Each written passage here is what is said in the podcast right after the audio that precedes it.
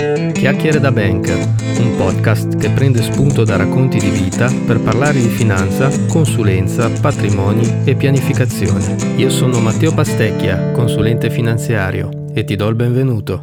Eccoci, oggi parliamo del grande dubbio amletico. Come mi finanzio?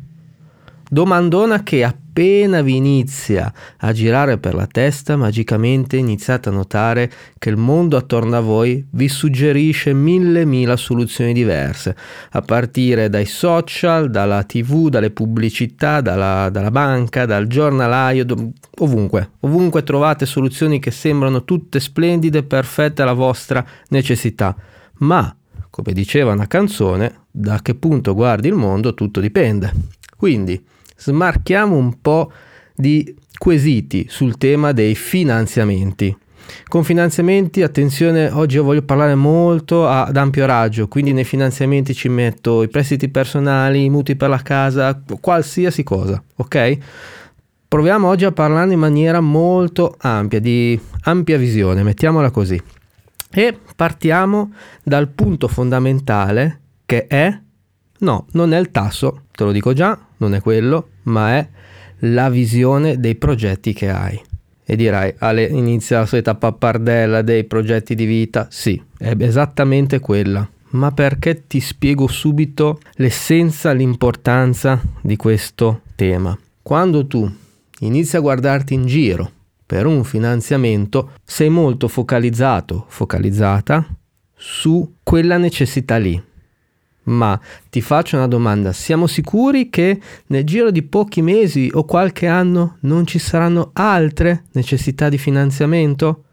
Occhio allora a concentrarci solo su un determinato progetto e su quello costruire tutto il finanziamento. Bisogna essere un po' più lungimiranti.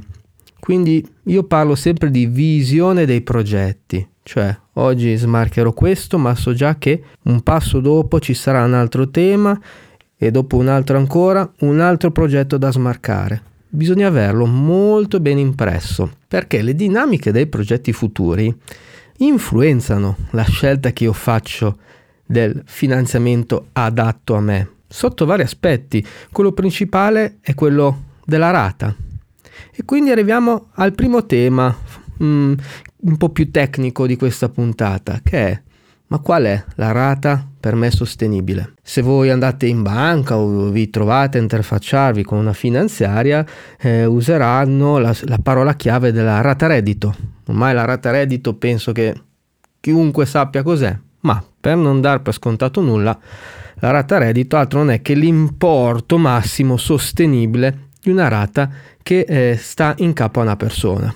Da cosa dipende? Da tanti fattori, dal proprio stipendio o provvigione o fatturato, quello che è, di entrata, dalle spese che si hanno normalmente, dai figli a carico, da finanziamenti già in essere. È un calcolo elaborato che il computer della banca o della finanziaria fa e mi fa capire a quanto al massimo posso ragionare. Ma attenzione, non è che se me lo dice la macchina quella è la parola divina usiamo anche un po' la nostra testa, o meglio, ragioniamo sul nostro portafoglio, perché vado nel concreto, quando mi faccio fare il preventivo un finanzia- di un finanziamento e mi dicono guarda la rata ideale per te massima è questa, non vuol dire che dobbiamo puntare dritti su quello, magari potrebbe essere ragionevole tenersi anche su una rata un po' più bassa per dare respiro o margine a eventuali altri futuri progetti?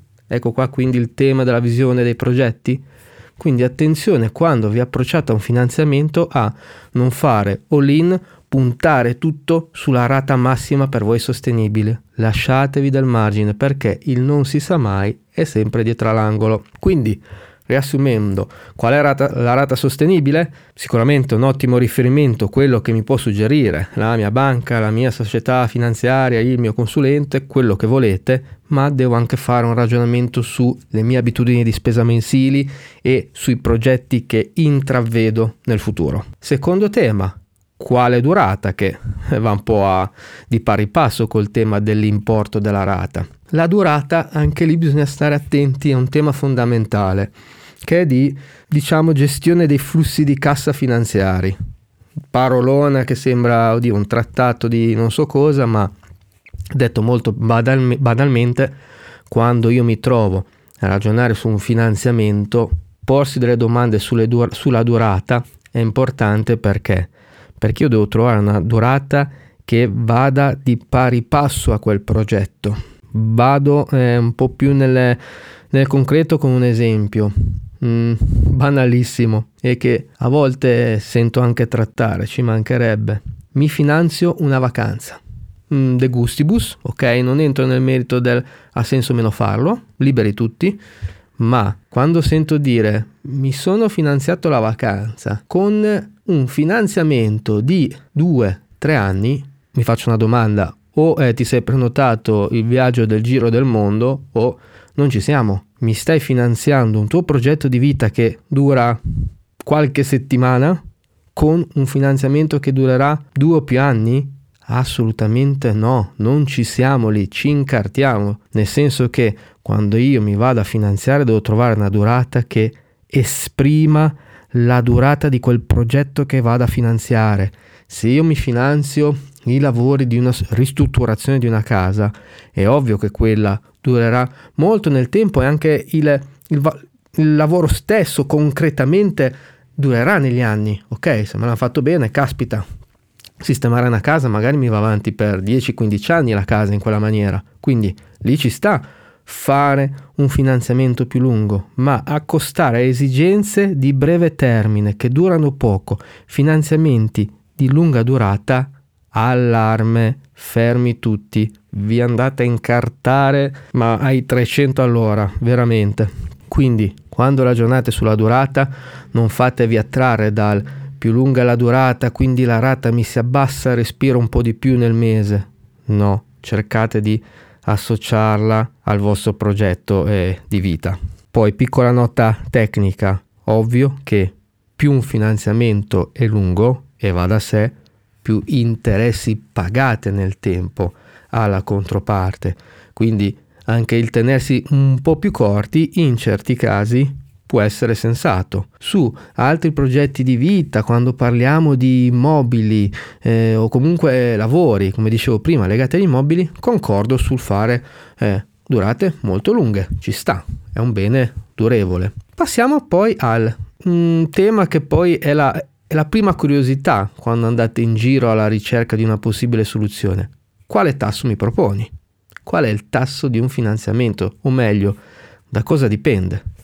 sicuramente dipende dal contesto di mercato attuale, quindi se le banche si scambiano tra loro i soldi a un determinato tasso, eh, quello sicuramente sarà un primo riferimento. Non, è, non c'è solo quello, perché più la garanzia che mettete sul finanziamento ha valore e più il tasso si andrà ad abbassare, quindi al contrario, meno garanzie date e più andrete incontro a un eh, prestito molto oneroso, a un finanziamento molto oneroso come tasso di interesse. Quindi quello sicuramente è un tema da tenere in considerazione. Il tasso poi può anche dipendere dalla eh, tipologia di finanziamento a cui faccio ricorso. Ne esistono di vari tipi e alcuni hanno comunque la caratteristica di essere molto onerosi per alcune peculiarità tecniche che hanno, che sono legate più che altro al fatto che sono finanziamenti molto più accessibili rispetto ad altri. Cosa intendo? Quando voi chiedete un finanziamento c'è la cosiddetta istruttoria, cioè la, la controparte, banca finanziaria che sia, vi fa i raggi X e dice questo qua è in grado di pagarmi la rata? Ci sono delle forme di finanziamento che agevolano un po' questo percorso di istruttoria, quindi permettono di accedere più facilmente al finanziamento, è ovvio che si fanno pagare di più, perché si prendono un rischio più importante rispetto ad altri e allora dicono, eh beh, scusate, mi faccio pagare qualcosina in più. Quindi anche il tema tasso è legato al rischio dell'operazione. Sul tasso altri elementi poi peculiari diciamo che non ce ne sono, ma attenzione a pensare che il, il, costo di un finanziamento sia solo quello. Molti di voi, presumo, abbia, abbiano già sentito parlare di TAN e TAEG. Cos'è? Il TAN è il tasso dell'operazione finanziaria, del finanziamento stesso, è il tema di cui parlavamo prima. Il TAEG esprime un tasso che mette dentro nel proprio calcolo tutte le spese accessorie collegata a un finanziamento, anche spese che magari avete pagato una sola volta all'inizio, ad esempio. Quindi esprime il costo vero e proprio del finanziamento. Perché? Vi faccio un esempio, potrei incorrere a un finanziamento a tassi molto bassi, però poi caspita, mi prende delle spese accessorie elevatissime e se vado a vedere il tag magari risulta anche più caro di altre soluzioni che avevo preso in considerazione.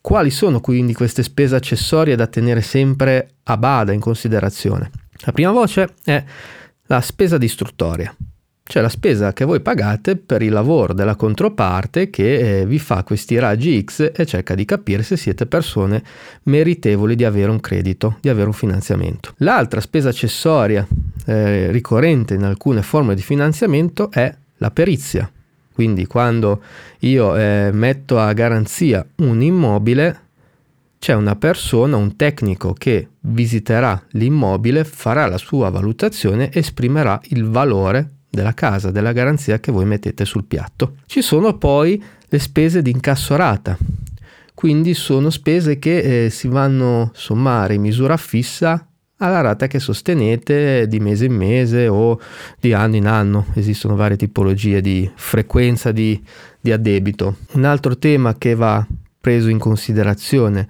sono le eventuali polizze collegate al finanziamento, anche quelle comunque vanno imputate nel costo totale del finanziamento perché eh, quella polizza viene messa alla luce di un finanziamento che vi, viene, che vi viene dato, vi viene poi erogato e poi ci sono delle spese eh, che possono eventualmente insorgere cammin facendo.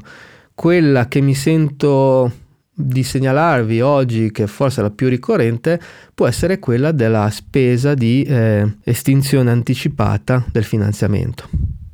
In alcuni casi per legge non è previsto, come faccio un esempio, i mutui casa, in altri casi sappiate che se voi andate a chiudere prima del previsto il vostro finanziamento, può essere previsto un costo. Quindi anche quello poi può andare a, a pesare. Ovviamente questo non viene calcolato nel famigerato TAG perché non è una, una, spesa certa, ma ve la segnalo comunque perché eh, secondo me quando fate il giro delle famigerate sette chiese per farvi un'idea del prestito, sapere anche quanto può incidere questa voce di costo può essere utile se avete in programma di estinguere prima del previsto l'eventuale finanziamento. Questo è un po' quanto, io come sempre, mh, mm, essendo queste un po' le prime puntate, sono andato molto easy e ho cercato un po' di spiegarvi alla buona certe dinamiche. Eh, ringrazio chi eh, mi, ha, mi, ha, fatto i complimenti per questa cosa, perché ho già incontrato un po' di persone, mi hanno scritto persone che mi hanno detto grazie, è un bel podcast molto semplice. Eh, mh, quella è l'idea quella è l'idea mia di spiegarvi tutto in maniera molto introduttiva in questa fase perché nel lavoro che faccio di consulente finanziario mi rendo sempre più conto di come professionisti a volte diamo per scontato cose che eh, non lo sono per niente. Quindi mi scuso con chi in alcune puntate avrà sentito cose ovvie, ma eh, ripeto, ci sono persone che eh, giustamente vogliono fare un percorso di educazione finanziaria, di di conoscenza attraverso questo podcast, quindi trovo corretto andare avanti per questa strada. Poi per gli approfondimenti, i tecnicismi, penso che avremo decisamente tempo. Grazie per l'ascolto, alla prossima volta io intanto penso di cosa vi parlerò. Ciao a tutti! Bene, siamo arrivati al termine di questa puntata. Se ti è piaciuta, inizia a seguirmi su Spotify o Apple Podcast e attiva le notifiche per essere aggiornato sulle nuove puntate. Oppure seguimi su Facebook sulla pagina Pastecchia Matteo, consulente finanziario. Alla prossima!